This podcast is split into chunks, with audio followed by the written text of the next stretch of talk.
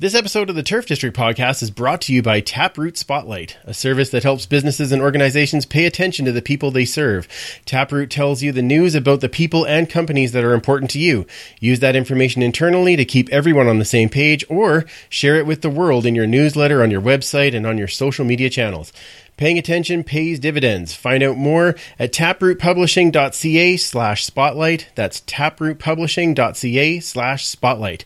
Enjoy the show.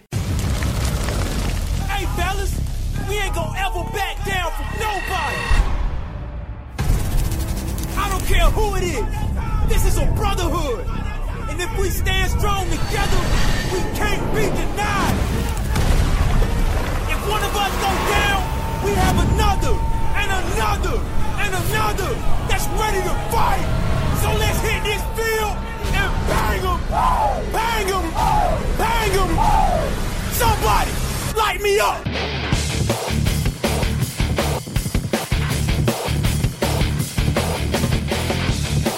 Time to huddle up. It's the Turf District podcast.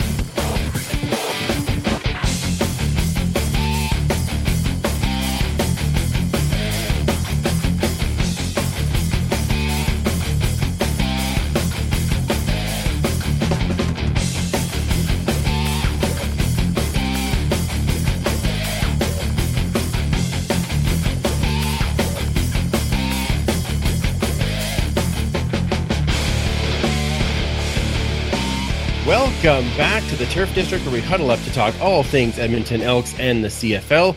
And we're a proud member of the Alberta Podcast Network, locally grown, community supported, and also a part of the Canadian Football Podcast Network. I'm Andrew, and welcome into the Turf District tonight. Thank you for joining us on YouTube if you're watching that way. And of course, if you've downloaded the podcast, thank you so much for downloading. Uh, make sure that you uh, jump in there, leave a review, hit subscribe, tell all your friends, do all those things. Uh, and if you're live with us on YouTube, make sure you throw your questions into the chat right below for our amazing guest this evening. Uh, and good thing we timed it right after Saskatchewan lost that game, which makes it all the more fun to chat on our show this evening. Uh, of course, with me as always is super fan Mike. Woo! Oh, it's gonna be a good one. I can feel it. I can feel the energy. Like and subscribe right up by your head. That's right. Oh, oh yeah. Like I said, they've been waiting for this one for a while, so this is gonna be fantastic. Absolutely. And uh, Commissioner wasn't able to join us this evening, but I, I'm sure that she will be back next week uh, as we talk more things. But let's bring in our guest, Mike. We, Yes. we got to get to this guest. Um, Yes, we sir. have waited for a very long time. Um, our guest played 10 seasons with the Green and Gold, uh, including, of course, the five in a row Grey Cup dynasty. Uh, he was a CFL All Star in 1978 and a West All Star in 1976, 1978, and 1982. He is finally going up on the wall of honor this year. Welcome to the podcast, number 29, Mr. Joe Hollimon. We're so glad you're here. Good evening, and I hope uh, all of Edmonton is doing well. We we are and uh, doing better now with this news. I mean, uh, I- I, I know it's been way too long, uh, but now you're you're going up on the wall of honor. And and how does it feel to be added to that group? And what was it like when you got the call? It was shocking. It was a surprise. I thought it was a joke, really? but I know Alan Watt, so you know I didn't think Alan would be joking with me about it. Uh, but just just totally thrilled, but not really sure because he had first called me and told me that uh, he wanted to do an interview with me, uh, and somebody wanted to talk to me via radio. And uh, he gave me a time to uh, for him to call. And uh, when he called, he said, "You know, this is actually not uh, for an interview. I just wanted to tell you that you had been selected to be put on the uh, almost said Eskimo on the Elks Wall of Fame or Wall of Honor." And uh, I about fell out of my chair. Yeah, I said, hey, Alan, can you give me a chance to just sit down for a moment? because I was in my office. My son and I were working on some uh, client stuff, and uh, when he told me, I said, you know, just uh, yeah, just just hold up for a second. Uh, you know, I need to get into my personal office so that we can we can talk. Okay, and uh, yeah, so it, it was because in my own mind, all right, I'll just be totally honest with you. After I re uh, after I uh, not retired, but after the Eskimos uh, kind of let me go, and the way they did, this honor, I always, I always hoped that one day it, I would be recognized at this. But after ten years being out of the league, and like I said, the way that I was, my contract with the Eskimos were uh, terminated, or my playing days were terminated, uh, and it didn't happen at that time. I thought if it ever happened, it would be one of my grandkids that would have to accept the honor Wow. post mortem. Yeah. Is does it more special now that you're going in with Ed Jones and with Jim Germany, like two of your teammates for so many years? That's a total honor. That is a total honor. You know, and uh, quite a few of our uh, what they call a dynasty team are already on the wall.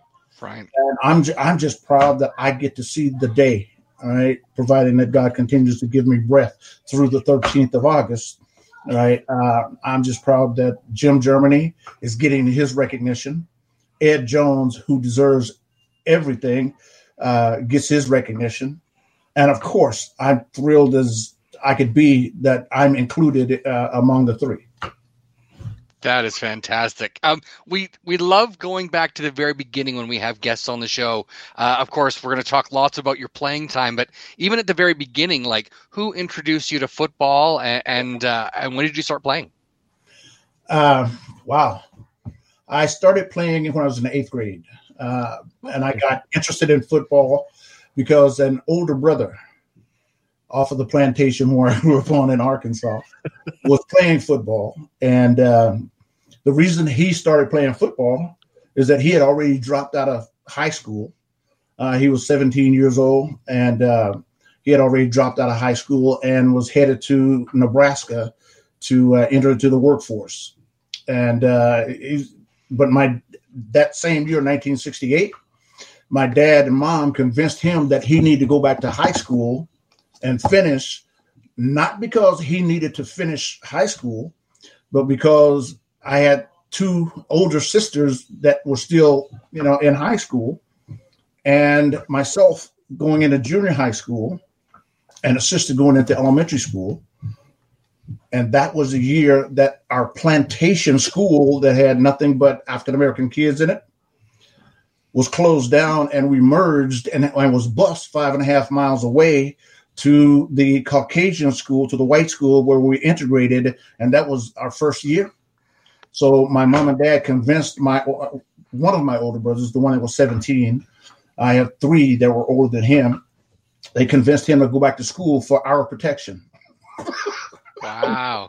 Holy cow. And, and he started playing football with the team. And I got to go to some of the practices where I got to see football for the first time in my life. Prior to this, I had never ever touched a real football in with my own hands ever.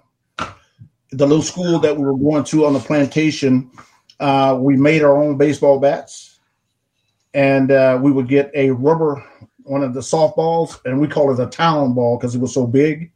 All right, and uh, we played baseball with it, but we didn't play baseball like baseball. You know, baseball today Right. uh, our ball was you could throw it and hit the person and get them out. Literally get them out. Hardcore dodgeball. Yes, uh, uh, with with a softball. Wow. And uh, you know, if you didn't make it on the bases, you got up to twenty bases. Some of the bigger kids don't understand this. In that old school, it was one room for grades one through four. The other room was grades uh, five through eight, and we all played on the playground together at recess. And you might have a fourth grader, third grader playing against an eighth grader that could zing that ball. That, So, that's true. Yeah. and we had a 16 inch bicycle rim that we nailed to a light pole in which we kind of manufactured from old planks, a backboard, and that was our basketball hoop with a plastic ball. Wow. And we had one four seat metal swing set. Have no idea where it came from, but that was our playground equipment. The rest of it was running, jumping, and one day a year we would have what's called a field day. And that's when we would go to another African American school in another town and we would compete athletically. And other schools around would come into that same day. It was just like a track meet today, but it was only for one day and it was called a field day. And there was no training for it or nothing. You just showed up and you competed. That's amazing. oh man, you, you know, I, I mean, I know that that that time really wasn't as long ago as we think it is, but it's it's mm-hmm. funny when we're when we're talking like this and it's like okay like you you lived in that first part of that and then uh you know and then came out uh, on the other side uh where you you know now are playing football and then out of nowhere you come to canada like that's uh that's like what uh Oh, when I came to Edmonton, guys, really, I when I got on the plane in Memphis, Tennessee, because there was no airport in Arkansas big enough to fly me out of there to Edmonton.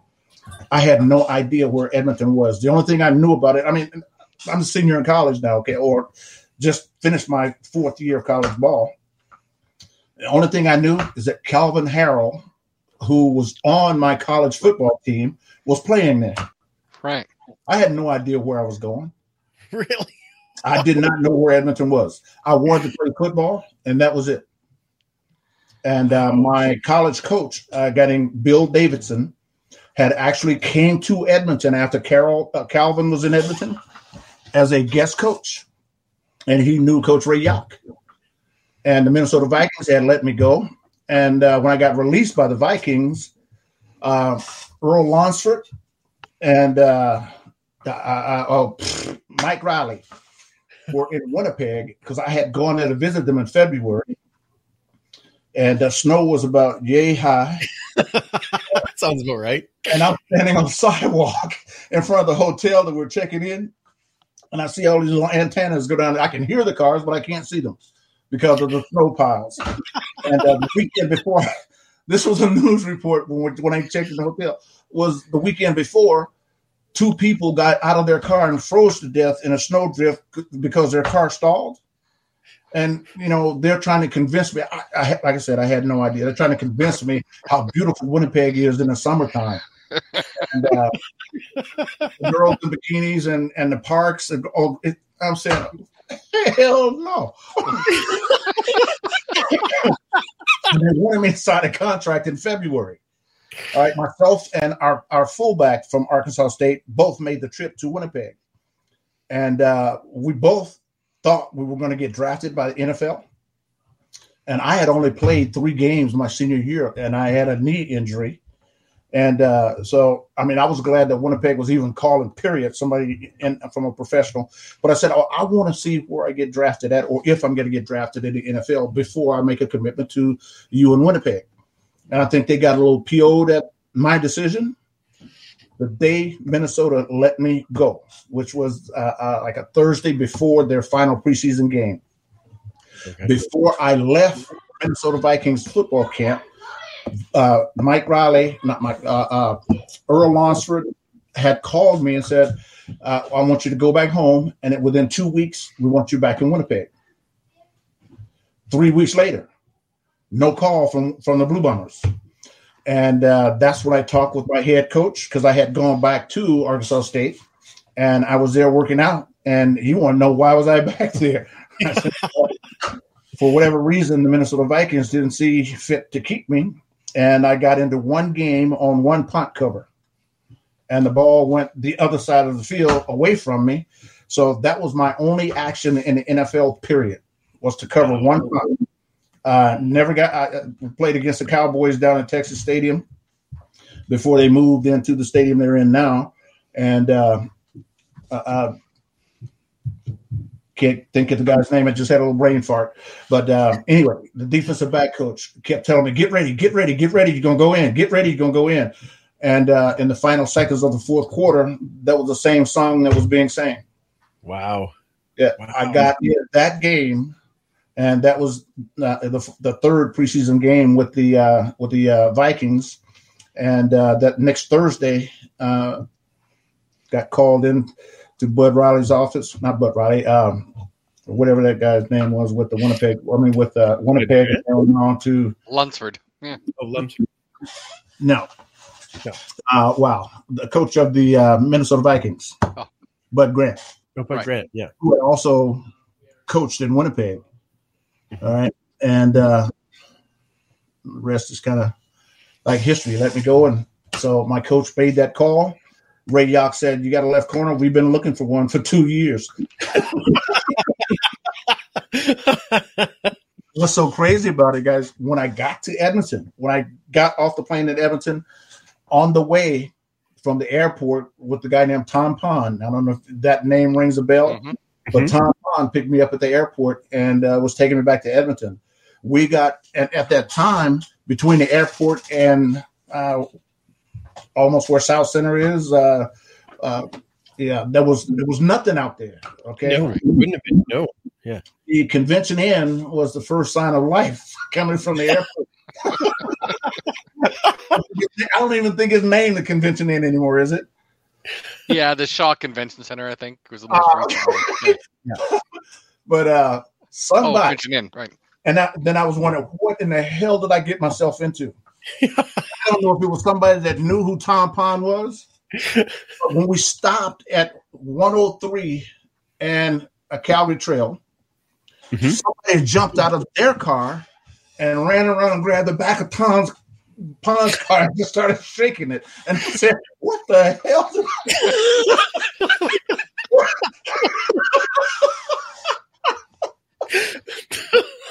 I-" just grabbed the car and started shaking it. Man, and I don't know who it was. Evidently, Tom did because he didn't get upset at it. Yeah, and uh, he took me on over to the Edmonton Inn, and later on took me to the stadium. And yeah, and the day I checked into the Edmonton Inn, this is wild.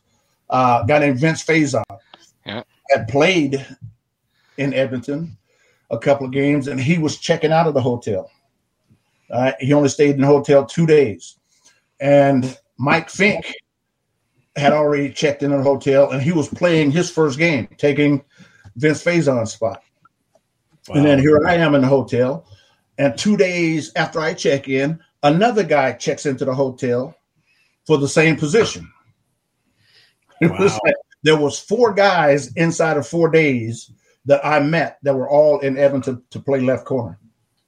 Wow. And again, Holy man. what did I get myself into? Yeah, no kidding. And um, but I stayed on my five day trial. It turned into five weeks. and uh, I played all positions in the secondary, and I played all receiver spots, and I played at tailback during during the practices during that period of time. I was dead set that Edmonton was going to need me, and that's what I told Norm Kimball the following year when I came back to training camp. That, Boy, you know did we. if I, if I don't make your football team during the training camp, you better keep me around because not that you you're gonna want me, you're gonna need me before this year's over. So true. And those are the words that I use. So, uh, with only about four games left to go in the uh, 1975 season, I made the decision that I was going to go back to Arkansas, go back to training and work out because at this point, this is October, I got injured in September the year before. So I haven't played a real football game in over, just over a year. Mhm. So I said, I'm going to go back and I'll do my winter training and spring training, and I'll come back next year and I'll start off on an even playing field with all of the defensive backs that has come through, will come through, and that have already gone. And uh, the next year I come back and I find out uh, that over the previous two years, count them, 17 ball players came to the Eskimos at that time, now the Elks, uh, to play that left cornerback spot. Yeah. Yeah. it was a revolving door for sure. we had, we had to find the right guy. Yeah. Now, And out of the 17, yeah, I mean, needed one. What, what did you think though when you first saw like the size of the field? Because it's so different than what you would have been used to. I kind of panicked. Okay, fair. Yeah, I hadn't been in, involved uh, in a game, all right? but I got all of that down during the time, the five weeks that I was there for a five day trial. All Mhm. right, you know, one day a week for the five day trial. and also I got mentally conditioned to the extra five yards on each side of the field on the 55 yard line, the extra 10 yeah. yards, and the 25 yard deep end zones. So when I came back in the spring of 76, it was not a shock to me. Thanks. I understood it and I knew it. I knew what I was getting into when I came back because I, I paid close attention to practices and to games that I was not involved in. So I actually learned the CFL uh, on the fly. Oh, that's awesome. amazing. So, I mean, you talked about when you first came there, it was uh, Ray Jauch was the coach, yeah. and in your first year, and then in your second year, they made a change, and Hugh Campbell came in. What was it like switching between uh, Coach Jauch and Coach Campbell? It's night and day, night and day. Uh, Coach Jauch, I mean, they're both winners in their own right, but Coach Jauch was a disciplinarian. He was a hands-on. You know, uh, you're going to do it my way or here's a highway. All right and uh, that was good. I mean, it's football. I'm a player. I'm coachable. You tell me that you know here's a brick wall, run through it. I'm going to try to find myself on the other side of it. All right. Uh, I, I, and I understand football. I understood Ray Jauch. I had been coached by coaches like that since the eighth grade. And uh, Hugh Campbell was a total surprise. He came in, and first thing he got rid of curfews. what? you don't have to come to training camp and stay in the dorm if you don't want to. What? Yeah, you can stay at home. Just this is the practice time. This is the time to be here for the meals. This is the time for your meetings. And if you want to go wherever, just. But you know what? That kind of philosophy, though, I can't. I think kind of made us who we were. Mm. Hugh's philosophy philosophy was, "I'm not going to cut you. You cut yourself. I'm not going to release you." I, I mean, Hugh had not long before he became a coach uh, was a player. All right, and I I, I believe that his low key approach let us grow up and be men and when I say be men, uh, you know by now, since I've been playing, I've been playing football since I was eighth grade. I know how long I can stay up on the night before a game to go play my best game. I know the kind of regime that I need to have on the week before the game in order to play my best game. And if I go screw that up, that's my fault. That's not Hugh's fault. That's not the coach's fault. All right. But you know, when you got that disciplined coach and you're you're a grown man yourself, you know what? You're looking for a way sometimes to kind of break the, and bend the rules. But yeah. with you, said, throw all the rules out. I trust you, and that 33 players that follow my rule the best are going to be the 32 players that we're going to go to war with this year.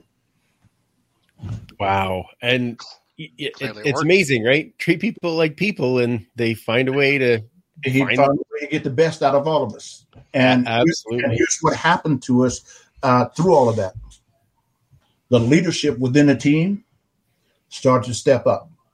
Yeah, and the leadership started saying, "Hey, hey, hey, you, uh-uh, you messing with my money now."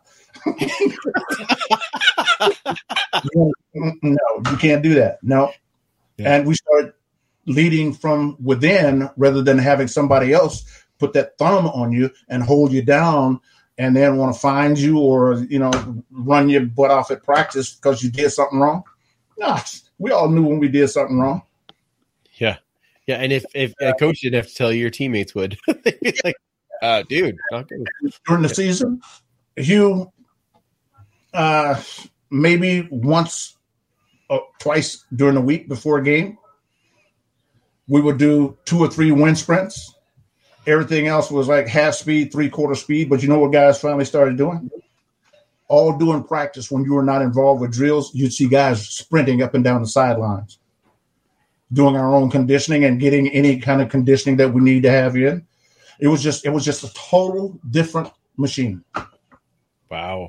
Because wow. we like and in 1977 when we lost to Montreal, that was the worst feeling in our entire team's life. Even though we know why we lost. Yeah. we still lost. We lost because Tony Proudfoot found a staple gun inside their locker room that uh, they could use to put staples into their shoes from the inside, and they could actually get traction on the ice field in Montreal.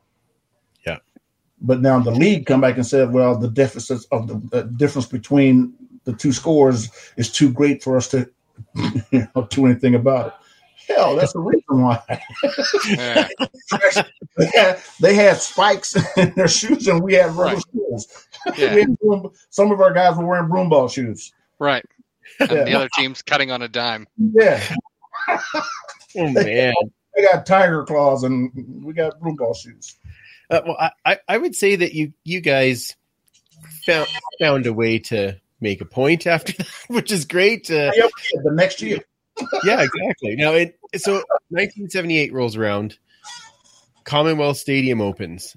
Do you remember that first game in Commonwealth? Because it would have been so different. from- Lions, BC Lions. yes, absolutely. Yes, you had a good game, as I recall. no pop out. yes, I. Uh, matter of fact, uh, you know what? I didn't know it for a few years afterwards because it, it never really dawned on me that I scored the first touchdown in Commonwealth Stadium. Yes, you did. Yes, you did. Yeah. It was a few years after that I even realized that that took place. I was just playing ball. Wow. Oh, yeah. It- That's It uh, wasn't a biggie. It, it was what I did. It was just what I. This is what I do. You get on the football field. They make a mistake. You make them pay. They made a mistake by throwing the ball. I hope you are a guest speaker when you come up here in August. We could use that. That's, that's, that's important. Uh, our team now would be very happy to hear that. That'd be See, that's the thing about the team at that time. I mean, you either threw to your side, and that was pick your poison there, or you threw to the other side and Larry Highbaugh's side. Yes, sir. Yes, I, sir. I I mean, what do you even do if you're an opposing offensive coordinator? So, do you have any uh, any good stories about Larry Highbaugh? Ah, yes. Every time we had a pregame meal, most of the time, Larry and I would wind up sitting at the same table. And we'd go in, and there'd be dinner rolls in the center of the of the, of the uh, table. And Larry would go in and get three or four dinner rolls and just squeeze them and lay them beside his plate. Highbaugh is the only person I ever know that can make a whole meal off of just bread no butter, no nothing, just bread. But he would always he would always squeeze three or four of the dinner rolls up and lay them on, on the table beside his plate. So nobody after he squeezed them in his hand, nobody else is gonna He called it. that's like him calling dibs. Yeah. Yeah. every meal. Every- And uh, you know, I don't know if you guys remember the Italian or you know about the Italian district. oh yes. uh, the Eskimos had a really good, the Elks had a really good friend in Ralph Mail. He used to own a grocery store just before you got to Commonwealth Stadium. Mhm. And uh, every practice, you know, guys would going in and buy the big hoagie sandwiches and he loaded up with meats. Larry would go in and get a roll. No meat, just just a bun. And go go into go into Commonwealth Stadium into the meeting rooms, lay on the floor and eat bread.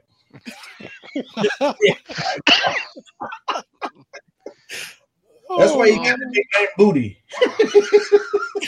That's, that's incredible. Oh my! Now you, so you're on one side, like Mike said. Highbaugh's on the other. Um, who, who was the the hardest receiver to cover when you were in the CFL, or who was the guy that you maybe looked forward to going up against the most, or who was the guy that you're like, oh god, I hate that guy, Brian Kelly. Brian? oh, that's awesome. Every day in practice. Yep. yeah, howdy, howdy, dad gum duty. Um, opposite that for other teams, there Yes. was one, and then there were two uh, that were, I would say, kind of maybe tit for tat, and both of them were uh, inducted into the uh, CFL Hall of Fame last year, and it was Terry Greer Mhm. Uh, Terry had sheer speed. All right. And then Mervyn Fernandez came along later with speed and finesse. yeah. Right.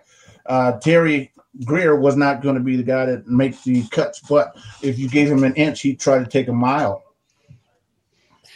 Tom Forzani was kind of like a uh, Brian Kelly uh, type player. He was most difficult, but my speed, which Terry uh, and Ray never gave me confidence, never gave me credit for having, made up for the the finesse that Tom Forzani had. Wow. Wow. Now, so you're you you line up against these guys and you talk about the speed, finesse, all these types of things. Were, were you a were you a tra- were you a talker on the field? Would you trash talk them, or would you wait until you got down the field? Well, Was that an uncomfortable question? I let let's say this: I, they knew I was there. okay, that's perfect. oh my, that's awesome. So I I was- mean, I wish I could think of the guy's name. Uh, it was an African American receiver played with Winnipeg, and it was uh, year two when I had the shoulder separation, and I missed eight ga- or eight weeks, six games, Mhm. which uh, you know most people think that would be crazy. You know, I had a total torn up shoulder, and after six weeks, we took the pins out. Two weeks later, I played against the Saskatchewan Roughriders in Regina. But hey, it was it was my second year, and I really had not made the team yet. I was still a possibility, so to speak, in year in year two. Can you repeat in year one? And then I got injured in game three. So now, oh dang, I got to go back. I got to re up some stuff here. Now I got I got to open this whoop ass can again. so I I only stayed out as long as the doctor said I was not going to re-injure myself. Okay. Okay. And uh, eight weeks, I was I was on the eighth week. I, I, I lined up against the Saskatchewan Roughriders, Wow. and uh, uh, yeah, the first real tackle helped me to understand that maybe another week might not have hurt. that tackle sure did. yeah, I bet. I That's- bet. Awesome. But I got through it. No more injuries, and again, I like got the shock over, and yeah, we went on. And won the game too. Yeah. Yes, sir. Absolutely. So you did 10 years playing with Edmonton. Uh, do you have anything you would call your proudest moment or proudest memories in green and gold? Yes. Uh, probably the proudest moment would be winning the fourth Grey Cup, something that had never been done in the history of the CFL or any other professional organization in the world, winning four consecutive championships. That was amazing. Best team to ever field in the CFL, as That's far what I as we're think. concerned. Would have been the proudest, uh, you know, moment and shared by the entire team. Yeah, that's that's amazing. Uh, Winning three, Superman. we tied the other best team, which was Yeah. Edmonton Eskimo team. Yeah. winning the fourth one kind of put the icing on the cake and the way we won the fourth one yes, sir. yeah, amazing game, amazing game. Um, Superfan, let's get to some uh, fan questions. Yeah, we've got a lot of people would love to ask questions if they and, and can. see those grown men cry in uh, red and black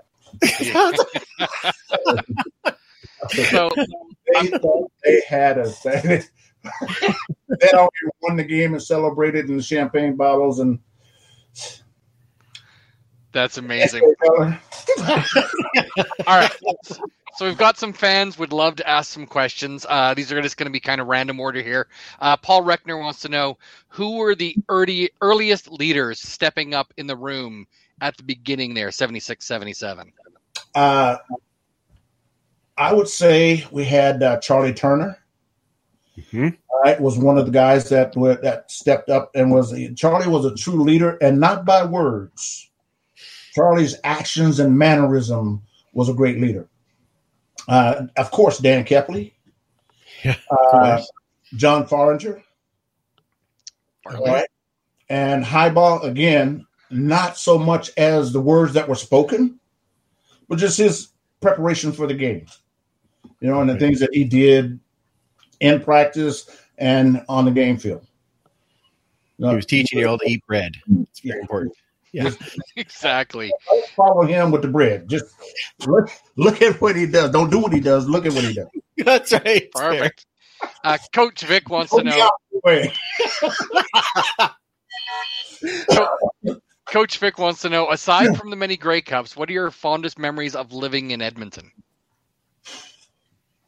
Uh, probably the people. Uh, the people. You know, I, I, I met some fantastic families, some fantastic people. I have friends still in Edmonton. Uh, prior to our pandemic, um, I usually visit Edmonton twice a year. Wow. Right? And Oh. uh, Wow. Okay. and uh, still have a business entity in Edmonton that is going on. Oh, amazing. And uh, yeah, and uh, I love the people in Alberta. And well, let me take that lie back. I love the people in Edmonton. I'll give a rat's butt about people in Calgary. but I love I love the people from Red Deer North. Well, like I said, all- all Edmonton kids know their ABCs. Anyone but Calgary. That's good. Yeah. Yes. Um, you talked about Brian Kelly. Apparently, uh, Brian Kelly actually was at our training camp this year, uh, Really? and he he uh, ran every stair of the lower deck of the stadium the entire way around. Just incredible. Uh, he- Ryan is an amazing person. Yep. mentally and internally. He's an amazing individual. That's amazing. Yeah. Okay, we got one more by here. Every tailgate. I'm like, geez, you could still suit up. So he's going to training camp. Yeah. I'm Yeah. sure that Brian right now can still turn it, turn the youngest defensive back in the league. Right, he could turn him upside down, inside out, and he wouldn't have a clue which way Brian went. That's amazing. Okay, last question from the fans here. Uh, this is from uh, Leanne.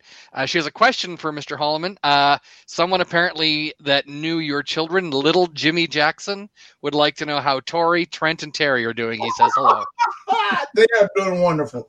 That's Uh, awesome. I, I believe Trenton and his daughter is coming back to Edmonton with me. Phenomenal. Terry and his four kids, one son, three daughters. Uh, they're working on getting all of their airline stuff together right now. And Tori and his three kids will not be coming uh, because he refuses to take the vaccine. So Wow. stay at home. That makes it makes it tough. And I'm not going to be worried with uh, two seven year old twins and a five year old.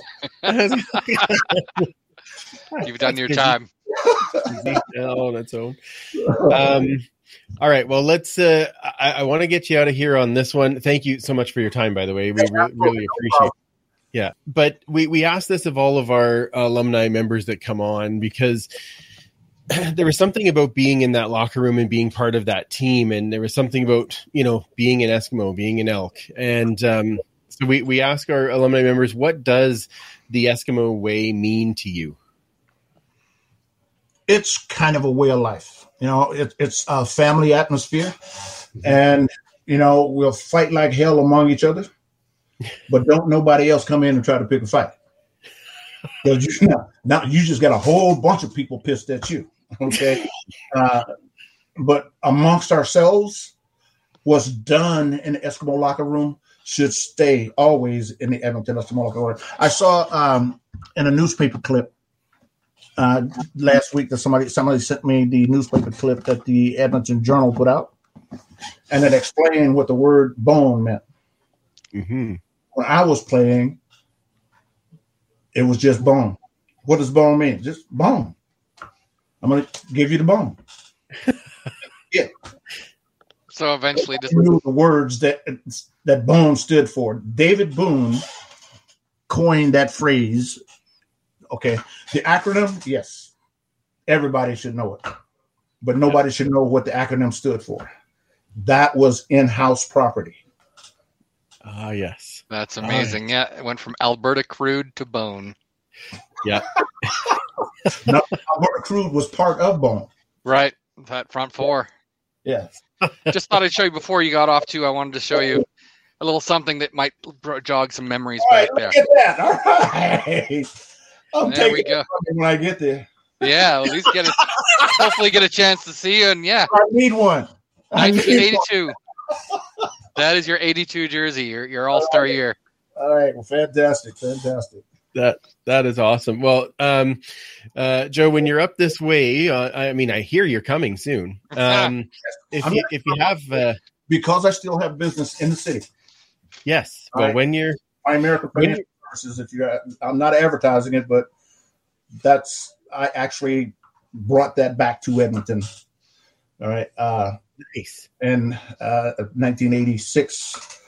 Um, but that being said, uh, it's still operating and strong there, still today. And I have approximately right around the area of 500 representatives that are still operating in the Alberta arena oh, that's that are fantastic. tied to me that are tied to me in some way, form, or fashion. And hopefully we can get all of those guys out to the stadium Yeah, uh, on the 13th and uh, rooting the Eskimos on. The Eskimos wouldn't, oh, excuse me, the Elks. It's hard for me to do this. guys. Yeah, The Elks wouldn't give me 500 tickets to pass out, but they should. There's enough room. Come on. I have all of my uh, teammates uh, with Primerica in, in Edmonton and uh, Fort, Mur- Fort McMurray and Fort Saskatchewan, Calgary. wow, I said that word. Uh, Ed Deer, Airdrie, and uh, all spots in between. I'd love to have you at the game on Friday or on Saturday, August 13th. And uh, let's go with Elks. Yeah, that- Amen.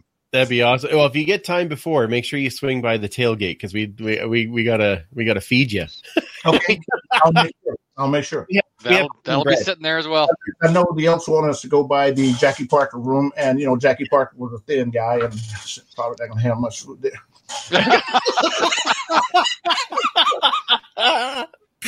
Ah, this is fantastic. Oh, Um, well, I gotta- Joe, thank you so much for Yes, uh, spending some time with us and and and telling us about your playing days. Um, and congratulations on making the wall uh, uh, an honor that should have been with you a long time ago. But we're so happy that you're finally getting up, and we can't wait to see your name go up on the wall. Thank you very much. Thank you very much. Appreciate you guys.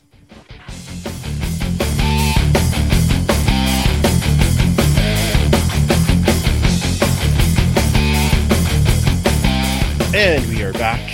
It's going to take three plastic surgeons to get the smile off my face, I swear. Well, I, I, I could have just like, Uh, oh well, I guess we have nothing better to do. We could just sit here and listen. all night. Yeah. That, that was am- oh my god, that was amazing. That was so good. And um, uh, uh, thank you again to Joe. And uh, yeah, when he's up here in August, hopefully we'll get to uh, meet him face to face and and for sure. say again how uh, how amazing this was. So, um, and thank you to all of you for the great questions. That was that was. Absolutely. I wish we could get, there was more that came in after, but yeah, Yeah. I mean, Yeah, including Oh. Cliffy asking if someone was watching Blues Clues, which I appreciate. Which it's just awesome.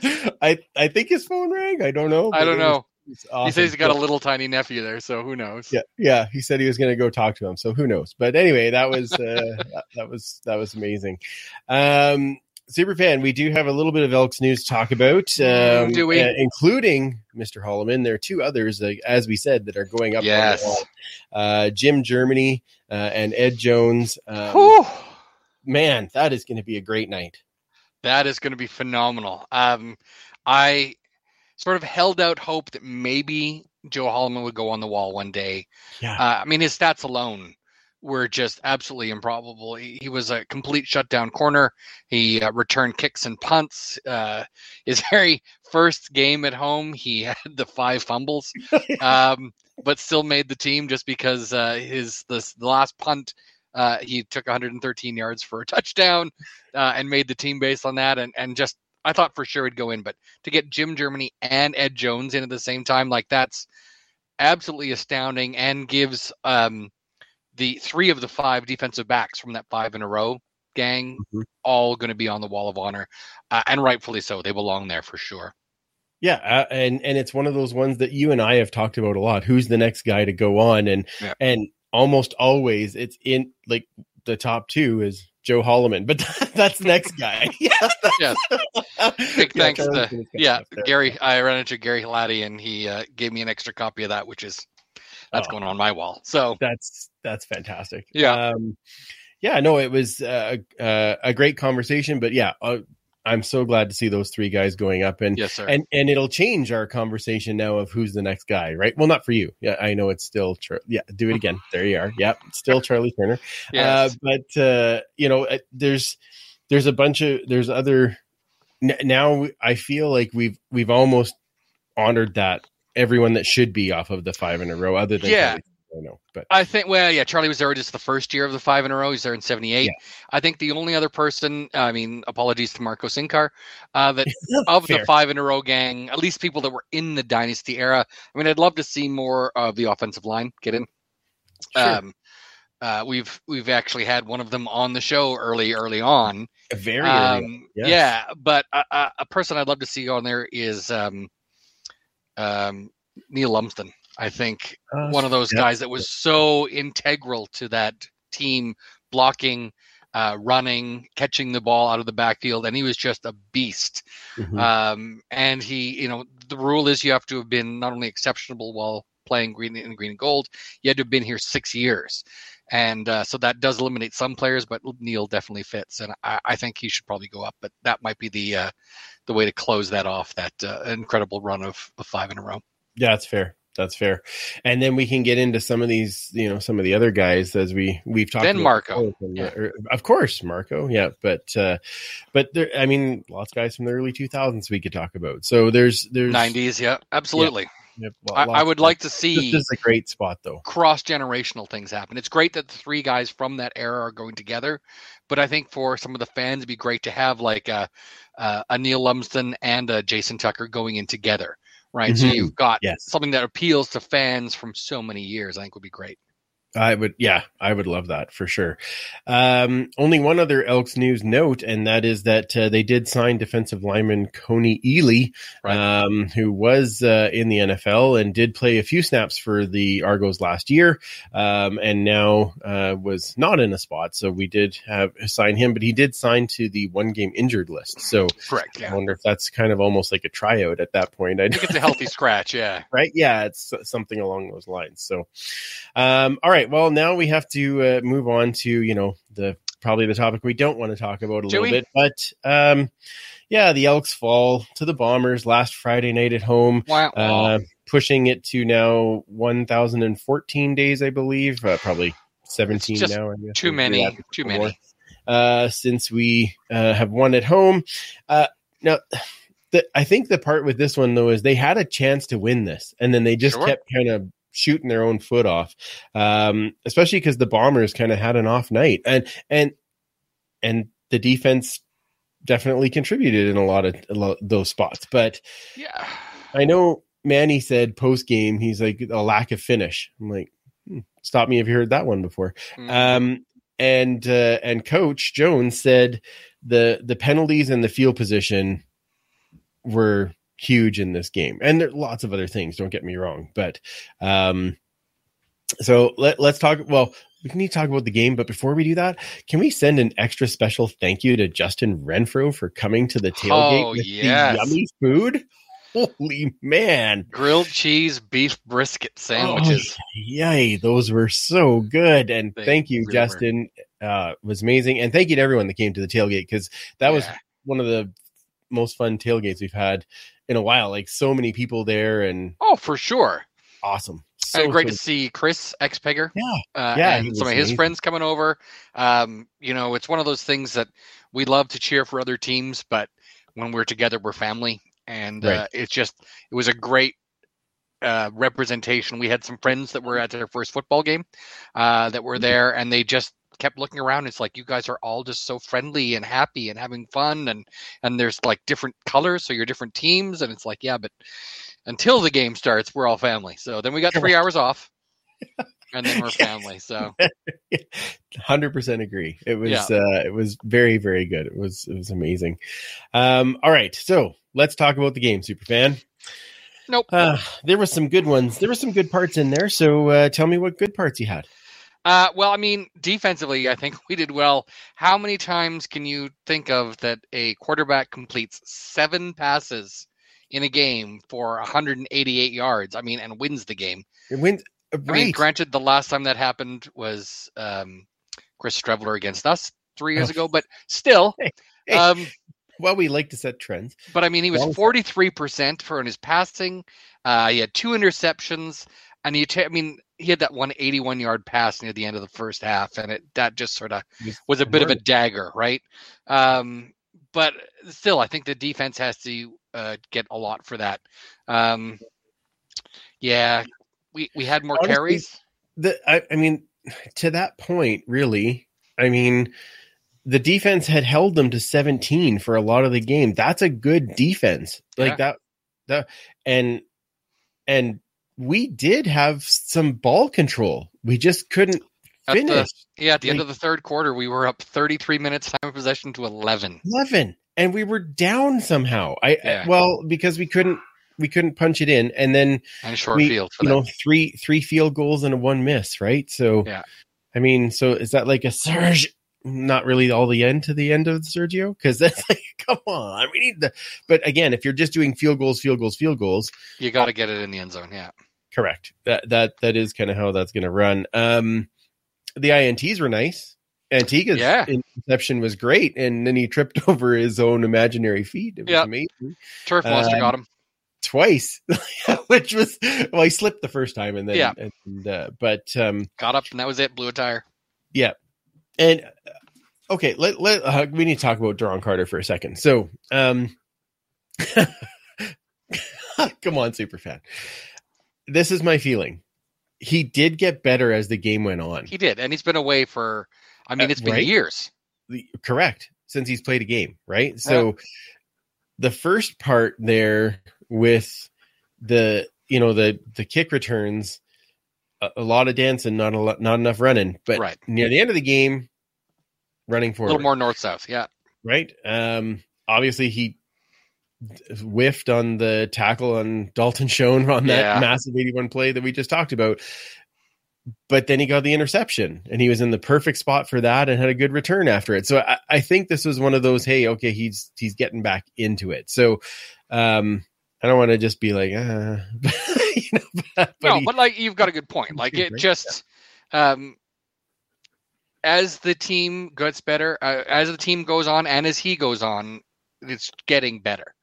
So Correct. I think that's just what we have to look forward to. And Winnipeg capitalized on our mistakes. We didn't necessarily capitalize as much on theirs.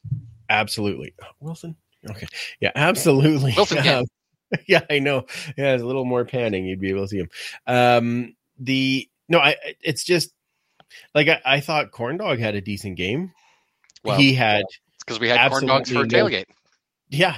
So see uh, that oh, so we have to have corn dogs every tail? I hope not, because They were Yeah. popular. yeah, they were. Um, but I thought he had a good game. 270 yards passing. Um, scrambled when he need to, which was a lot. Um, because that's going to come to when we talk about the bad part. Um, he he but- looked like he wanted this badly. Correct. He and. Kenny Lawler, I think, had the best. Like they were not going to be denied until they found like Lawler kept spinning out of tackles and pushing for as many Mhm. yards as many inches as he could get. Yeah, I was so worried that the ball was going to pop out when he kept doing that, but I'm like, Yeah. no, he's, he's still got it. Okay, he's just fighting. He wanted yards. to beat them so Yeah. badly. Really and those bad. two especially stuck out to me as someone that were putting in a i mean i hate 110% it's such a cliche but they really were putting in everything they had I would say those two for sure, and I would add Mac Henry to that list. yes he had a monster game. Um, I understand it's not really showing up on the stat sheet, but he made a difference. Like he, led the team in tackles yeah him and nyles Yeah. morgan but uh, oh, and so nice to see Nyles back on the field too. Right? Yeah. So uh, very, very happy to see him back, and I hope we get him on here soon to chat with him about Yes. that because uh, he's a great dude on top of being a good football player. So, uh, all right, let's talk about some of the things to improve. There was a few of those. Yeah. So I mean, and I sort of alluded to it before. Winnipeg had a short field. That special teams. I mean, Yeah. I think our cover was a lot better. Um, especially in the second half. Yes, Yeah. I would agree. But our returns weren't so great. And so, and then when there were, there were penalties, and there were Right. penalties, and there were penalties. Um, And yet we took we only took eight penalties. only eight. That's sad that we're talking only eight when they took three. Correct. No, I know, but again, for like we were what eleven the last game, and it's, Right. So it's that's one of those things. Like, well, there was improvement. It's just the timing was, and and to in my personal opinion, the turning point of this game was the roughing the kicker um, penalty because that made the drive for the Bombers continue, and they got the touchdown on that. We were only a touchdown out otherwise, and it was kind of in shot. But as soon as Yeah. that second touchdown happened, it was like, oh, forget it. Yeah. Like it's there's no way, right? I mean, you, you talk about eight penalties. Five of them were on special teams. Oy, yeah, right? And that made such a difference. That's why they we were ahead of them statistically. We had 270 yards, they had 188 yards. We had 25 completions, they had 7. But because they had such a short field comparatively uh, to begin with when we had that terrible interception. I mean, only one interception again, but it was it was a tough one because it led to points. it was the timing. Yeah, exactly. Yeah, and it was, um, well, and one of the seven completions was an 81 yard play. Yeah. you know, so it's uh, that's gonna happen. I mean, you take away that play, he had 6 completions for 107 yards. like it's so you'd say if, if that was the case, you'd say, well, the defense did what they were supposed to. Yeah. Outside of that one busted right. coverage, yeah. They they capitalized, right? They capitalized when they need to. So that was uh that was a tough one. Um, in the improvement part, uh, the O line had a rough night. Yes, they did. I mean, you're going against is good. even without uh, uh, Jeffcoat in there. Mhm. Um, I mean, you still have a reigning most outstanding defensive player in Willie Jefferson. Um, it's tough when you're talking about people that often say that is the best front seven in the league currently. Mhm. Um, so your line is going to be tough. That being said, I mean, we have had the same offensive line for a while. I mean, we were missing Foucault for a bit. Yeah, Um, but yeah, but this is the third or fourth game they've played together, right? I believe so. Yeah, and five sacks, right? That, But again, it's against. when- I mean, we seem to It- play oh, Winnipeg well at Commonwealth. Yeah. It just seems to be. Last year we lost by ten when they had Mhm. been just blowing out other teams. Um, it's not really a moral victory, but right. Oh yeah, um, yeah. I don't know if you uh, caught the uh, post game from Coach Jones, but well, he he he was unhappy. Let's just put it Yeah. that way. I- And and he he should be.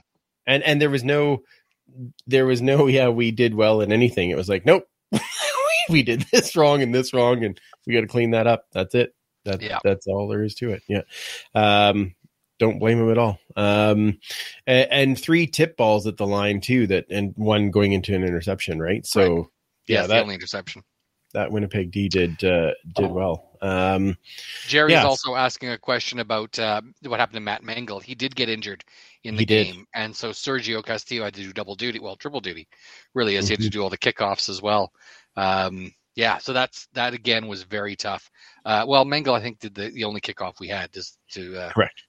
Um, for that to start the game. Um, but then, yeah, he only punted once, and it was not a great punt. no, no, and then he was and then he was sitting on the the trainer's table for a lot of the rest of the game. So Yeah. yeah, that was tough tough blow when he's was was basically changing field position in the other games, right? So I believe in the uh, it was either on Twitter or in an interview on uh, I think it was on Twitter. He talked about how if he had to play next week, he would play. Uh, so now that he's got a bye week, he can rest up and hopefully he'll be back ready to go against BC. yeah, that that is the hope. Absolutely. Uh, all right, well, let's stop talking about that. Let's talk about more fun things. Uh, Mike, you got some Horde and Tell for us Ah. Yeah. So um, during the game, um, I was a little late for West of Us because I had uh, been contacted by a couple of the players who wanted me to uh, bring them some stuff. One Nice. of them was uh, Eric Blunt, who had a game in 1995 where he set the team record for most touchdowns in a game with five touchdowns. Uh, Wow. that's receiving, running, and returning. Um, just absolutely amazing. And he had never seen the game since he'd never seen the game. He was in the game, but never seen the broadcast. Uh, and he wanted to show his kids. So I finally tracked down a copy and got him a copy. Uh, and then I met up with Jed Roberts, um, who, of course, everyone here should know. Um, uh, he had finally received his pants. Paul had been, I guess he left his pants at Paul's house or something. Um, and uh, no, his uh, his pants I think would have been from the early 2000s, the white um, uh, pants. Mhm. And uh, Paul had had them, and he gave them back to Jed, which I think is a fantastic thing. And Jed was Awesome. very excited. His kids could have cared less. Um, and then I also brought over something called uh, eight up or ten up sheets. So um, back in the day when you were on TV and they would talk about a player, they'd always flash up a headshot of a player, and those came to all the media from the teams where they would take headshots and put eight or ten on a page. And so I thought I would just show some of these. So this is kind of what they look like, and of course I know where your eye's going to go right away.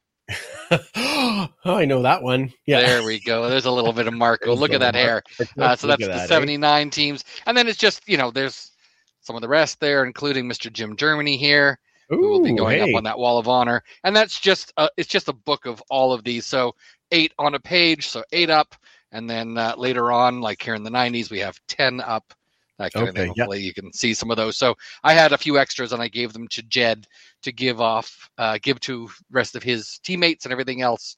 Um, and uh, yeah someone to eric and someone to the other teammates so they could have their pictures from the uh, 90s were the ones i sort of brought over so there's a Oh, great nice. shot of jed right in the middle Oh yeah, there he is. yeah, Look at that. look at oh, that. right. hair. Look at Willie being all coy in that. Oh, picture. yeah. Come on.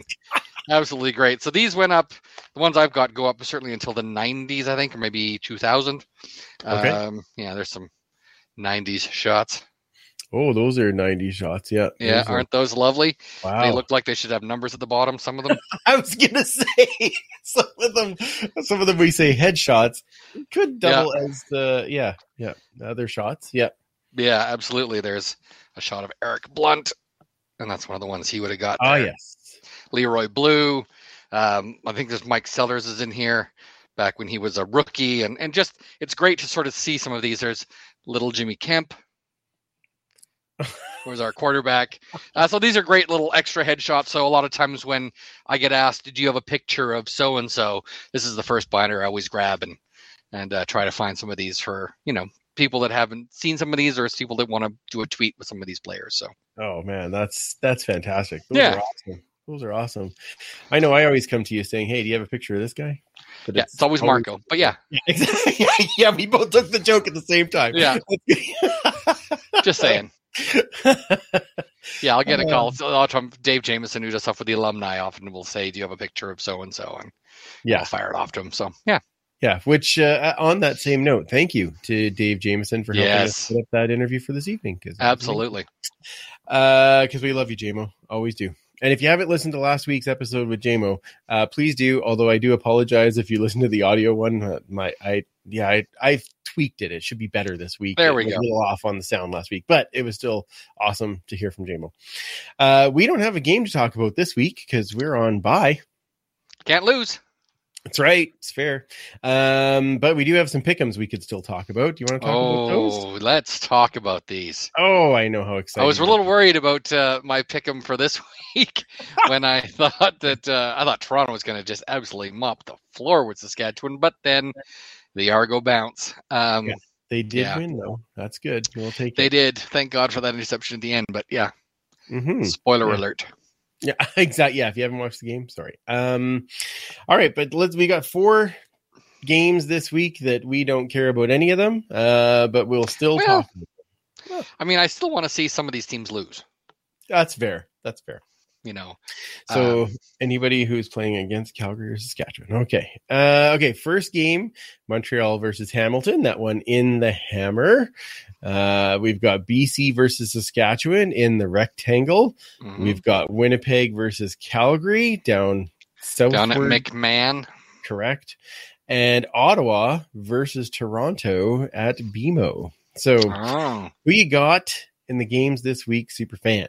Yeah, I think that the first one is going to be a really tough one to to sort of play. Both teams have been sort of up and down. Uh, Yeah. We saw Montreal play a little better. We saw more of a good Trevor in the last game, and I said he seems to do that up and down kind of thing. So if that all plays out, then it's going to be bad Trevor this week. Uh, and I think Hamilton is uh, Dane Evans has not played up to his own standards or his potential. I think so. Fair. I think I'm going to call this one a Hamilton win. Okay. Um, BC versus Saskatchewan. Uh, Saskatchewan is still a bit of a mess. We don't know who's going to be behind center. Uh, it could be Dolegala. It could be Fine. It could be uh, Jesus Sprinkles. I'm not sure.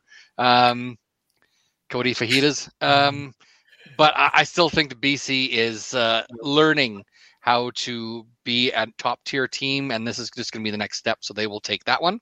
Mhm. Uh, Winnipeg at Calgary. This is again another strong match. Yeah. It is an undefeated Blue Bomber team going into Calgary. This is probably going to be the closest game of the week, I would think, uh, or Mhm. certainly one of the best games of the week. Maybe some of the, you know, the Ottawa Toronto game might be close, but for a different reason. Um, uh, but I think that uh, that I don't want to say it, but I think Calgary ends Winnipeg's win streak this one um, which is disappointing because, of course, we all want Calgary to lose. And then Ottawa versus Toronto. Uh, again, I think that Ottawa is better than their record is, and I think this is the week they finally put it together and they win this one. Okay. All right then. So on my side, uh, I agree with you. Hamilton at home. I think they are getting better every week. Dane Evans is starting to kind of learn these things, get better.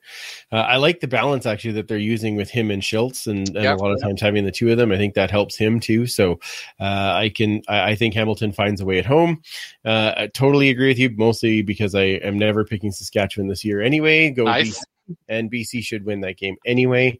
Uh, Winnipeg versus Calgary. This is that is a tough one, and I, as well am going with Calgary, but it's because they're coming off the bye, and Well, that's what they- Ken Ludwig is saying. They have two weeks Oh, to prepare okay. for the Bombers. yeah, and Calgary coming off the bye is different than most other teams in this Yeah. league. They just play different. So I I think that gives them an edge. And and although Winnipeg has played to the level of their opponent, sometimes down and still won, I uh, I, I do think that Calgary will find a way at home. Uh, and then Ottawa versus Toronto. Uh, I think I'm going to go with Toronto. I honestly think that they're starting to find ways to win instead of After this game today, Yeah, yeah, they, they still found a way to win. Like they still find a way, and their their defense is actually quite good. I, yeah, you know, and so I think I think when they're playing on the road, they have a harder time. They do they have found ways here and there, but at home they find ways to win. So I, I'm going to give this one to uh, Toronto. So- Owen lives in Ottawa again. Yeah, which I, which makes me sad. I hope I'm wrong. I'd love Ottawa to win. I'd like for them to get off the schneid and get back up and and and doing better. But yeah, I just I don't know something about it. That's just where I'm, that's where I think this week. Um, fantasy football, super fan. Hmm, Uh, you had Brazilian tie this week. sure did. Yep. Or shall I say Brazilian tie had you as he Yeah. won that one pretty handily.